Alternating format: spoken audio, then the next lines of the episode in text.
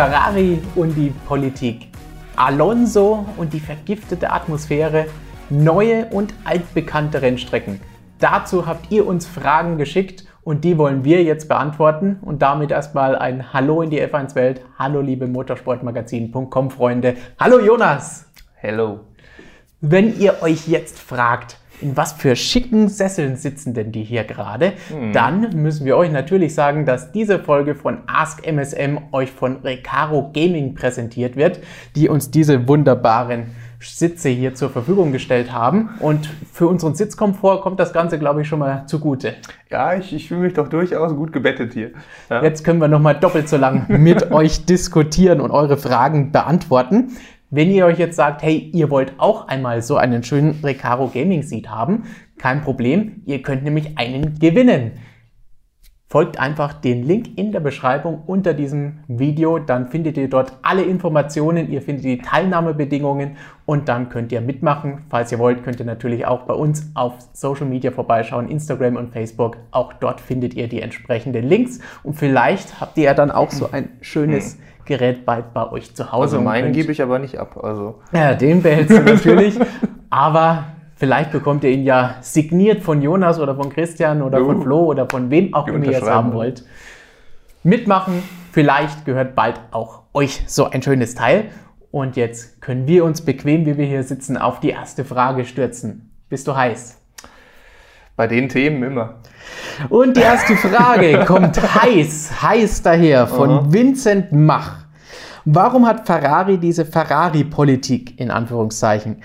Andere Teams wie Mercedes oder Red Bull unterstützen ihre Fahrer und bieten ihnen eine gewisse Rückendeckung. Vettel hat diese nicht und zerbricht unter dem Druck. Uh, gleich mehrere Themen auf einmal. Schauen wir uns doch als allererstes mhm. mal die berühmt-berüchtigte Ferrari-Politik an. Du hast da sogar einen passenden Artikel mhm. im Angebot. Genau, ja, das war jetzt noch von Barcelona. Da gab es das Thema natürlich auch wieder. Sämtliche Fahrer wurden befragt, wie es jetzt so bei Vettel denn aussieht, wie das so ist mit dem Rückhalt, wie ja, er jetzt leidet gerade. Und einer war halt auch Kimi Räikkönen, der da gefragt wurde, der dann eben da die Erfahrung ja selbst gemacht hat bei Ferrari. Naja, und äh, Kimi meinte halt, ja, für ihn war der Unterschied bei Ferrari jetzt gegenüber allen anderen Teams irgendwie nie da. Also relativ interessant jetzt, wenn man bei der Frage mal ansetzt, wo man sagt, ja, auf jeden Fall so. Er meint, nee, es ist eher die Medien gewesen. Also italienische Presse, die macht den Druck so und nicht Ferrari selbst. Und ähm, ich würde ihm da vielleicht sogar so ein Stück weit recht, recht, geben, weil als Fahrer liest du dann vielleicht die Presse nicht unbedingt, also Kimi eh nicht. Ähm, Vettel vielleicht schon eher, aber ich glaube auch, dass der sich dann nicht so sehr mit beschäftigt. Aber Ferrari natürlich. Ähm, und die geben das dann wahrscheinlich eher weiter. Ähm, ansonsten, ja, die übliche Politik. Naja, ich denke mal, man muss als Fahrer da, wenn man denn so ein ja, eingebettet sein haben will, wie bei Mercedes oder auch Red Bull vielleicht, ähm, wie Schumacher es halt getan hat, so seinen, seinen Stempel da selbst drauf drücken und nicht irgendwie hoffen, dass man das ist. Also. Es, es, ist ja ein Thema, das schon immer diskutiert wird, die Politik bei Ferrari. Es hat ja schon begonnen bei Enzo Ferrari damals und über die Jahrzehnte ist das Ganze geblieben, auch ohne ihn. Und egal, wer dort Teamchef war, ob es jetzt John Todd war oder Stefano mhm. Domenicali und die vielen anderen Sonnenbrillenträger, die hinterher gekommen sind in einer Saison, ähm, das war alles jetzt nicht immer einfach mhm. nur ganz normal, sondern es ja. gab immer irgendwelche politischen Strömungen im Hintergrund, irgendwelche Spielchen und etwas, das in den Fluren von Maranello auch immer war, so ein bisschen diese Angst der Schuldzuweisungen ja. und fliege ich jetzt raus, weil meine Abteilung einen Fehler gemacht hat und solche Geschichten. Und das ist tatsächlich Realität dort und da sollte man vielleicht ansetzen, den Hebel und ein bisschen was unternehmen. Ja, es hat sehr dynamisch, also das klingt jetzt halt auch wirklich sehr klischeehaft, aber es ist halt so italienisch irgendwie, keine Ahnung. Es ist emotionaler, es ist dynamischer irgendwie. Ja, aber dann vielleicht dadurch auch eben solche Ängste, die dann eben entstehen, die dann ja, vielleicht nicht mehr so gut sind. Ja, und ein Vettel, wenn man jetzt den dann wiederum nimmt, dass der dann da ein Problem mit hat. Ja, gut, ähm, Schumacher hatte halt auch wirklich so dann alles perfekt aufgestellt. Da stimmte ja nicht nur Schumacher, da stimmte halt, du hast gerade schon äh, Jean Todt erwähnt, ja. das Ganze drumherum mit Ross Brown und allen. Also das war halt auch dann, da hat er sogar seine ganzen Leute mitgenommen von Benetton. Also das war ja schon von außen so drüber gestülpt. Das braucht Ferrari jetzt vielleicht auch mal wieder so ein bisschen. Kleine Frischzellenkur. Genau, dieser Fall Vettel, da ja. hatten wir ja auch letztes Jahr oft genug drüber gesprochen, wo wir gesagt haben, Vettel hat sich immer vor das Team gestellt, hat nie gesagt, hier, das war ein ja. Fehler, die Strategie war doof, sondern hat sich immer vor das Team gestellt. Das hat man letztes Jahr beim Team schon andersrum mhm. vermisst, als Vettel Fehler gemacht hat oder es nicht gelaufen ist. Und dieses Jahr, nachdem das Tischtuch zerschnitten ja, ist, hat eh das vorbei. endgültig geendet. Klar. Man muss sagen, ich glaube, Ferrari versucht ja tatsächlich genau das jetzt zu machen nur kommt es halt aus deutscher Sicht jetzt nicht an, weil es halt für Vettel jetzt blöd läuft. Aber ich glaube, sie versuchen halt genau das gerade mit Leclerc. Dass ja. er jetzt halt genau das ist, was Hamilton bei Mercedes ist. Der, der Heilige ist, der nichts falsch macht, so.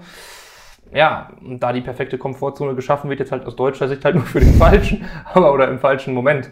Aber muss man mal schauen, ob das dann insgesamt auch reicht, ob da das drumherum dann passt. Ich glaube, bei Leclerc mit dem ganzen Management auch mit Todd und also Nicola Todd, äh, das klingt dann schon ganz gut, dass das passen könnte. Also dass vielleicht Ferrari dann mit dem, so komisch dieser Weg ja auch war, jetzt die Trennung auch von Vettel und allem und dann auch mit dem Aufstellen mit Science und neu orientieren und alles. Aber das zielt ja schon irgendwie alles so, der ganze Strömung geht ja schon darauf, dass man jetzt alles auf Leclerc ausrichtet, langer Vertrag und alles. Also da glaube ich, sie wollen das fast versuchen jetzt. Ist die Frage, ob das dann so bleibt. Ja, da müssen wir mal abwarten, dass das auch wirklich ähm, festgehalten wird daran, denn sie hatten auch ausgerichtet alles mal auf Kimi, sie hatten alles ausgerichtet auf mhm. Alonso, sie hatten alles ja. aufgerichtet auf Vettel und ja, Nichts ja. ist daraus geworden. Sie geben das vielleicht immer alles zu schnell auf. Ja. Also ich meine, bei Kimi haben sie das Mitte 2008 war schon klar, dass Alonso irgendwann kommen wird und da ging schon alles los. Und bei Vettel kann man ja auch sagen, das war ja auch, ja, gut, 16 war eh ein furchtbares Jahr, aber das war dann dann auch so. Mitte 2018 spätestens so, war dann da irgendwie, glaube ich, auch nicht mehr so alles ganz klar. Also, dass wir diese komischen Rückhaltgeschichten hatten mit Hockenheim und so, man war nicht alles ganz klar gesagt. Es muss jetzt auf Vettel zugeschnitten sein. Ja, da ging das schon so los, dass es so in die Brüche ging, würde ich sagen. Also die müssten da, glaube ich, ein bisschen den längeren Atem sich bewahren einfach. Genau, nicht zu schnell aufgeben, auch wenn die Erfolge vielleicht ausbleiben. Und da kommen dann diese politischen Spielchen und der Druck von den Medien zum Beispiel mit rein. Aber wenn wir jetzt noch einen Punkt ansprechen, den mhm. Vincent hier gesagt hat, nämlich Red Bull unterstützt die Fahrer, dann würde ich da zumindest noch mal dran erinnern, dass zumindest ein Fahrer unterstützt wird, voll und ganz, wie du es jetzt eben gesagt hast. Aber der zweite Fahrer, wenn die Leistung nicht stimmt oder nicht wie gewünscht ist, dann sieht es da nicht so gut aus. Das haben wir bei Gasly gesehen, das haben wir bei Elben gesehen, das haben wir bei Quiert gesehen. Also da muss man vielleicht zumindest mal ein bisschen den Zeigefinger erheben. Bei Mercedes kann man sagen, ja, das stimmt auf jeden Fall. Denn da sieht man ja, wie lange sie auch an Valtteri Bottas festhalten, als, als Teamkollegen von Lewis Hamilton, der auch wieder einen neuen Vertrag bekommen hat, dass sie intern wissen, wie das Ganze organisiert ist, haben wir schon oft genug gesagt. Wir wollen ja nicht schon wieder die Lobeshymnen auf Toto Wolf singen, aber da hat er natürlich mit dem Aufbau des Teams, der Struktur dafür gesorgt, dass dort eben nicht so eine Fehlerkultur ist, sondern dass man sagt, hey, einmal kann man Fehler machen, passiert, beim nächsten Mal passiert das Gleiche eben nicht mehr genauso dafür gesorgt, dass Aufstiegsmöglichkeiten da sind für junge Talente, die kommen nicht nur bei den Fahrern jetzt, sondern einfach in allen Bereichen bei Ingenieuren, bei Designern und allem Möglichen, so dass es da auch immer vorwärts geht, für die anderen Posten ge geschaffen werden, so dass es in dem Team eben nicht zu solchen Strömungen kommt. Aber da wird jetzt natürlich für alle, sowohl Ferrari, Mercedes, Red Bull, alle interessant, was mit dem Budget Cap passieren wird. Aber das ist, glaube ich, nochmal eine ganz eigene ja. Diskussion. Ja, ja, das ist klar. Dann wird alles kleiner, gerade bei den genannten Teams hier. Ja. ja. Wie sich das dann alles ändern wird, ob da einer profitiert. Also bei Mercedes kann man ja fast die größte Angst haben, vielleicht, weil es da gerade perfekt ist. Die haben am meisten zu verlieren, sagen ja. wir mal so. Ja, aber hm, ob Ferrari sich dann da jetzt wiederum ideal darauf einstellen kann, direkt. Hm, wir werden es sehen. Wir Zweifel. werden es sehen und ich gehe davon aus, dass wir von euch dann massenweise Fragen dazu bekommen, sollte es klappen oder auch nicht klappen. Die Fragen stellt ihr wie immer mit dem Hashtag AskMSM in den Kommentaren unter jedem unserer Videos. Einfach die Fragen reinposten, dann können wir sie beantworten und am besten auch gleich noch den Kanal abonnieren und die Glocke aktivieren, solltet ihr das noch nicht längst gemacht haben, denn dann verpasst ihr kein Video, in dem vielleicht eure Fragen dabei sind. Wie die Frage von Louis B., mit der wir uns Benetton. jetzt beschäftigen werden. Benetton vielleicht. Wie seht ihr Renault in der Zukunft? Früher Benetton. Glaubt ihr, sie können mit Fernando Alonso 2022 um den Titel fahren? Oder wird das Team durch Alonso so toxisch wie 2018 bei McLaren? Das ist doch eine schöne Sache. Ja, schön. Genau. Da sitzt er, er lacht noch, ja. Bald wird er weinen, wenn er bei Renault ist. Nein, hm. ähm, boah, 2022 gleich um den Titel fahren, ja, neues Reglement kommt dann, dann ist die Chance auf jeden Fall mal da, dann wird neu gewürfelt. Also nein, will ich jetzt direkt mal nicht sagen, weil es halt echt sehr ungewiss ist, einfach, Wenn was dann, da passiert, dann. wie der Würfel dann fällt. Ja, wenn, dann, dann, genau, ja. Gut, vielleicht auch im nächsten Jahr, vielleicht gibt's, ist Renault dann halt so ein Titelanwärter und braucht dann halt ein Jahr länger, kann ja sein. Aber ja, ähm, ausschließen würde ich es nicht. Ich meine, ich fühle mich schon dieses Jahr so ein bisschen schlecht, weil wir Renault schon vor der Saison wieder abgeschrieben hatten. und jetzt eigentlich hatten doch, Barcelona ist jetzt ein blödes Beispiel wieder, aber davor waren sie dann doch stärker, als viele erwartet haben, Ja. glaube ich. Also so ganz aufgeben darf man die, glaube ich, auch nicht. Und ich vermute ja sowieso, die, oder sie haben es ja selbst kommuniziert, dass sie schon jetzt sehr stark an die neuen Regeln halt auch gedacht haben. Und eigentlich hatten sie ja auch gesagt, dass sie dieses Jahr und nächstes Jahr so halb abgeschrieben haben und neues Reglement und darauf wieder geachtet. Deshalb, also ich denke schon, dass da die, die Kapazitäten auch jetzt drauf liegen werden und der Fokus. Und ja, das sollte aber eigentlich bei allen so sein, dass der Vorteil da jetzt so groß ist, denke ich auch nicht. Ja, und dann mit Alonso. Ja, toxisch. Das ist immer eine Diskussion wert. Wenn wir erstmal den Aufwärtstrend anschauen, den, wie du gesagt hast, der ist auf jeden Fall da bei Renault aktuell. Aktuell, ja. Wobei man auch da sagen muss, noch nicht genug, wenn es darum Ja. geht, man will um Siege oder den Titel irgendwann demnächst mitfahren. Sie sind wie, äh, in der Konstrukteurs-WM Sechster. Sie haben bis auf ein Rennen immer gepunktet, aber auch nur einmal wirklich viele Punkte geholt. Und da sieht man schon, warum sie nur Sechster sind. Da fehlt dann schon noch ein bisschen was an Konstanz mit beiden Autos, um da wirklich vorne mit dabei zu sein. Ja, aber ich denke, wir können halt eigentlich alles, was jetzt ist, können wir fast vergessen. Wie gesagt, 22 wird gewürfelt und das ist einfach jetzt unmöglich zu sagen, wie, wie das Ding halt fällt. Ne? Also das kann sein, ja. Also Renault sollte es schaffen können. Also die haben alle Mittel dazu eigentlich, die dazu zur Verfügung stehen. Also sie haben ja ihre äh, Abteilung alle letzten Winter war es, glaube ich, äh, nochmal umgestellt, auch zum, glaube ich, x-ten Mal schon in den letzten drei Jahren, aber vielleicht klappt es damit jetzt. Also sie versuchen auf jeden Fall alles, sie haben die, die Mittel, äh, ob jetzt finanziell oder auch personell, müsste das eigentlich auch stimmen. Also das ist jetzt so viel, irgendwann muss es dann ja auch mal passen. Man kann jetzt wieder das Fragezeichen hinter den Teamchef setzen. Richtig, das Aber- haben wir auch schon öfter gesetzt. Das haben wir, könnt ihr genug Videos schauen, wo das schon genug vorkommt. Das ominöse Teamchef-Video zum Beispiel. Richtig. Ähm, ja, aber dann gibt's ja eh einen neuen Teamchef. Ne? Alonso kommt ja dann und nimmt das dann in die Hand. Und ich glaube, weiß es nicht. Also er hat sich halt darauf eingelassen, er weiß, was er bekommt. Nächstes Jahr eh erstmal, dass es nicht so gut Richtig. laufen wird mit eingefrorenen Chassis zum Großteil erstmal. Das weiß er, deshalb wird da der Frust jetzt nicht kommen. Da geht er schon von aus, er will aufbauen und dann, ja, aus seiner Sicht hoffentlich zuschlagen 22 und dass es toxisch wird. Die Angst hat ja auch schon Renault geäußert tatsächlich. Äh, Alain Prost ist da ja noch Berater.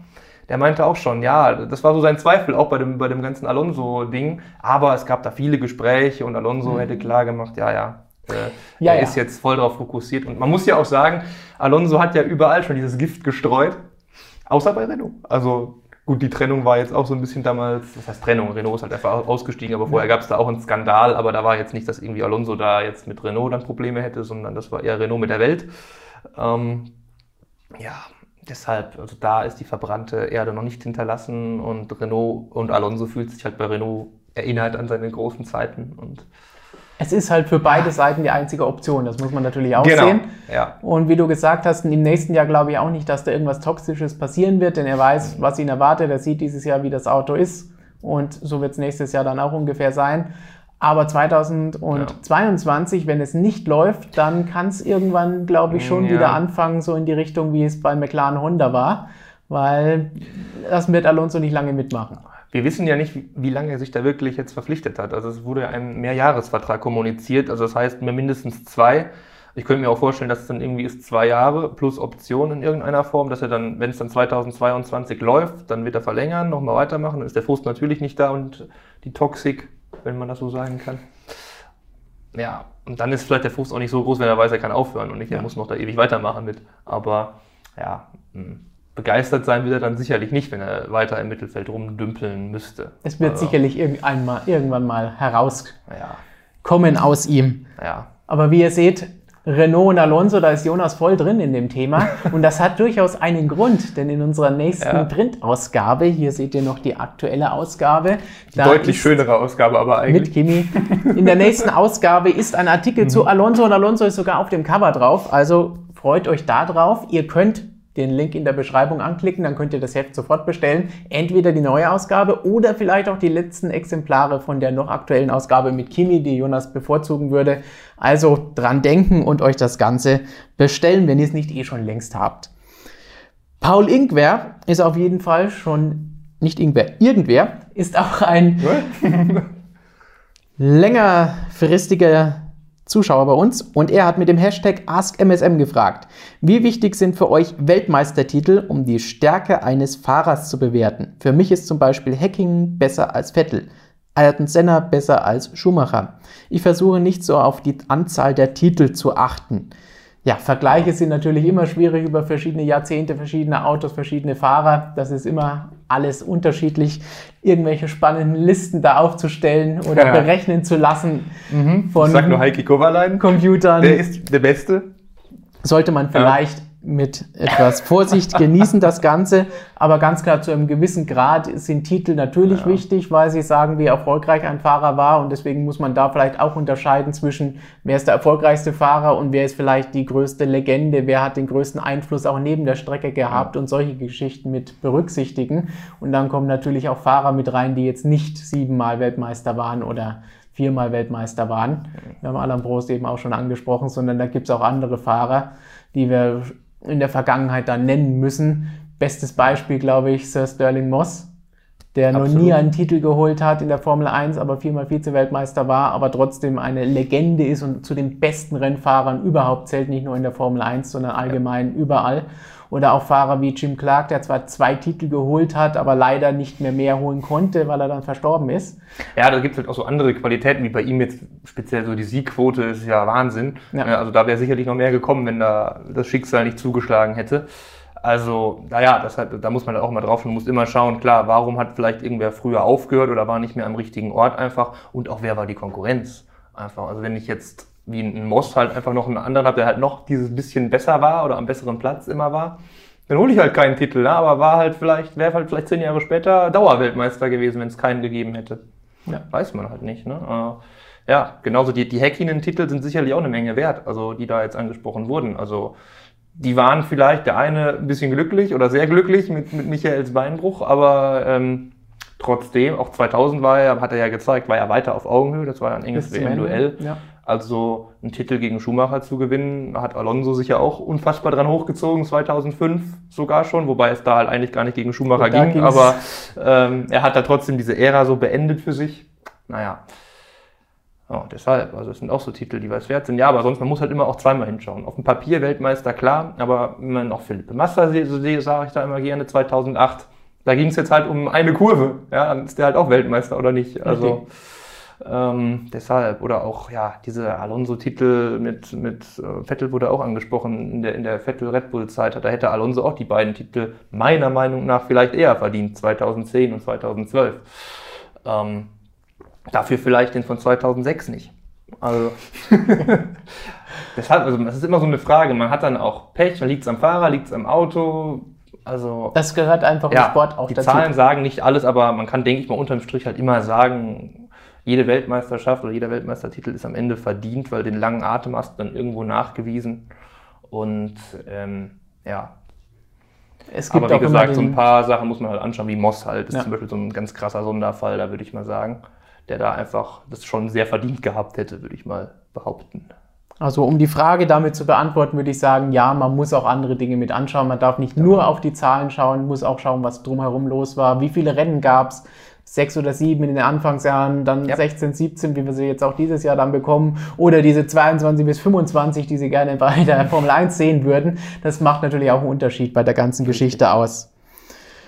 Und damit sind wir eigentlich schon perfekt beim nächsten Thema. Strecken. Mhm. Denn Horst3165 fragt, auf welche der neuen Strecken für dieses Jahr freut ihr euch am meisten? Und welche würdet ihr in der Zukunft gerne wieder im Rennkalender sehen? Und Knusperkalle hat nochmal nachgelegt dazu. Mal eine Frage zum verbleibenden Rennkalender. Welcher von den neuen Kursen, Mugello, Nürburgring, Portimao, Imola, bietet vom Layout den spannendsten Grand Prix? Als Sahnehäubchen noch so ein kleines Ranking der vier Kurse in Bezug auf die zu erwartende Spannung. Uh, hui, jede Menge Aufgaben für uns. Einfachste ich fühle mich gerade wie so ein Fahrer in der Pressekonferenz, der Ja. erstmal fragen muss, uh, what was the question? Wenn immer wir Journalisten fünf Fragen auf einmal stellen Mhm. Genau. müssen und dann muss der Fahrer wissen, worum es geht. Aber machen Ja. wir doch einfach mal der Reihe nach eine Bewertung der Strecken. Nürburgring, ich glaube, freuen wir uns alle drauf, dass wir ein Deutschland oder ein Rennen in Deutschland haben. Ist ja kein Deutschland Grand Prix. Ja, gut, der Eifel Grand Prix ist das lieber, ne? Ja. Richtig. Aber ja, ja, klar, also äh, würde ich, hm, ich bin nicht sicher, ob ich es auf die Eins setze, worauf ich mich am meisten freue. Imola ist schon auch richtig gut, aber ja, äh, alleine, dass der Eifel Grand Prix ist, äh, ist so toll, äh, dass ja, das dann doch nochmal geklappt hat. Also ja, ist schon, ja, ist doch leicht vorne. Nürburgring war ja auch so lange nicht, also ich weiß nicht, Hockenheim bietet vielleicht mehr Potenzial für ein spannendes Rennen, aber ähm, Nürburgring ist dann irgendwie, nachdem es so lange weg war, irgendwie jetzt ein bisschen emotionaler auch. Ist nochmal ganz cool, finde ich. Ähm, deshalb, ja, Nürburgring würde ich mal sagen, knapp vor Imola gesetzt. Und dann, boah, Mugello war halt noch nie. Mal gucken, aber ist sicherlich, ja gut, stimmungsmäßig würde ich jetzt sagen, geil, aber wird ja kein Zuschauer da sein, nehme ich mal an. Also, oder vielleicht 100, wenn wir Glück haben. Ähm, ja, auch cool. Portimao habe ich leider gar keinen Bezug zu, so irgendwie erstmal, aber einfach mal überraschen lassen. Ja, dann gibt es noch eventuell Istanbul, vielleicht schon klar, wenn wir jetzt Ja. hier aufnehmen und ein paar Tage später ausstrahlen. Ähm, auch cooles Comeback. Ähm, ja, aber ganz klar, so Nürburgring, Imola bei mir so Kopf an Kopf. Genau, also Nürburgring, wenn wir jetzt die Frage anschauen, was an erwarteter Spannung ist, da kann auf jeden Fall auch ein bisschen was geschehen, was Überholen angeht. Aber vor allen Dingen haben wir natürlich das unberechenbare Wetter in der Eifel. Ja. Auch zu dieser Jahreszeit natürlich. Dann einfach mal schauen, was da an Spannung geht. Haben wir in der Vergangenheit schon chaotische Zustände Ich erlebt. glaube, in der Eifel gibt es halt auch einfach keine Jahreszeiten. Das ist halt ein Jahr und wird halt einfach jeden Tag wie 2022 in der Formel 1 gewürfelt, wie das Wetter ausfällt und Schnee, 40 Grad sind, glaube ich, auch noch möglich im, was ist das, Oktober? Ähm, wer weiß. Dann Imola hast du schon angesprochen, auf jeden Fall eine super schöne Traditionsstrecke. Wie viel an Überholen ist, müsste man mal abwarten. Es gibt Schikanen, was in der heutigen Formel 1 dabei immer behilflich ist. Aber mal schauen, nachdem wir so lange nicht da gefahren sind, wie das mit den heutigen Autos dort aussieht. Aber zumindest Erinnerungen sind da auch an spannende Rennen in der Neuzeit. So die letzten Rennen, die wir dort auch hatten, mit einem Duell Schumacher-Button, kann ich mich erinnern, im BAR äh, bevor dann die Disqualifikation wegen dem Zusatztank kam. Äh, War richtig spannend, hin und her ging das Ganze immer wieder gejagt. Also da war schöne Rennen drin, auch in Imola noch. Mal schauen, wie das jetzt in der Neuzeit bei uns wird. Dann Türkei, jeder spricht natürlich dann wieder von Kurve 8.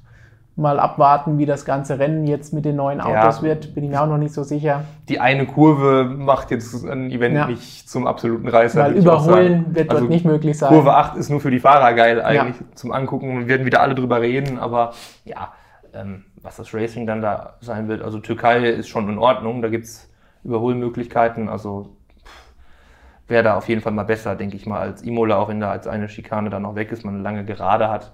Oder auch Portimao kann ich mir auch nicht vorstellen, dass es so überholfreundlich ist, wenn man sich so das Layout anschaut. Mugello erst recht nicht.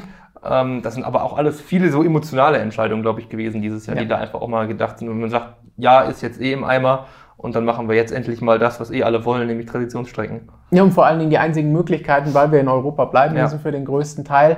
Das heißt, das sind die Strecken, die wir haben. Das sind die Strecken, die auch jetzt mitmachen können, weil sie eben nicht dafür bezahlen müssen, sondern im Gegenteil noch dafür bezahlt werden, dass die Formel 1 dort fährt.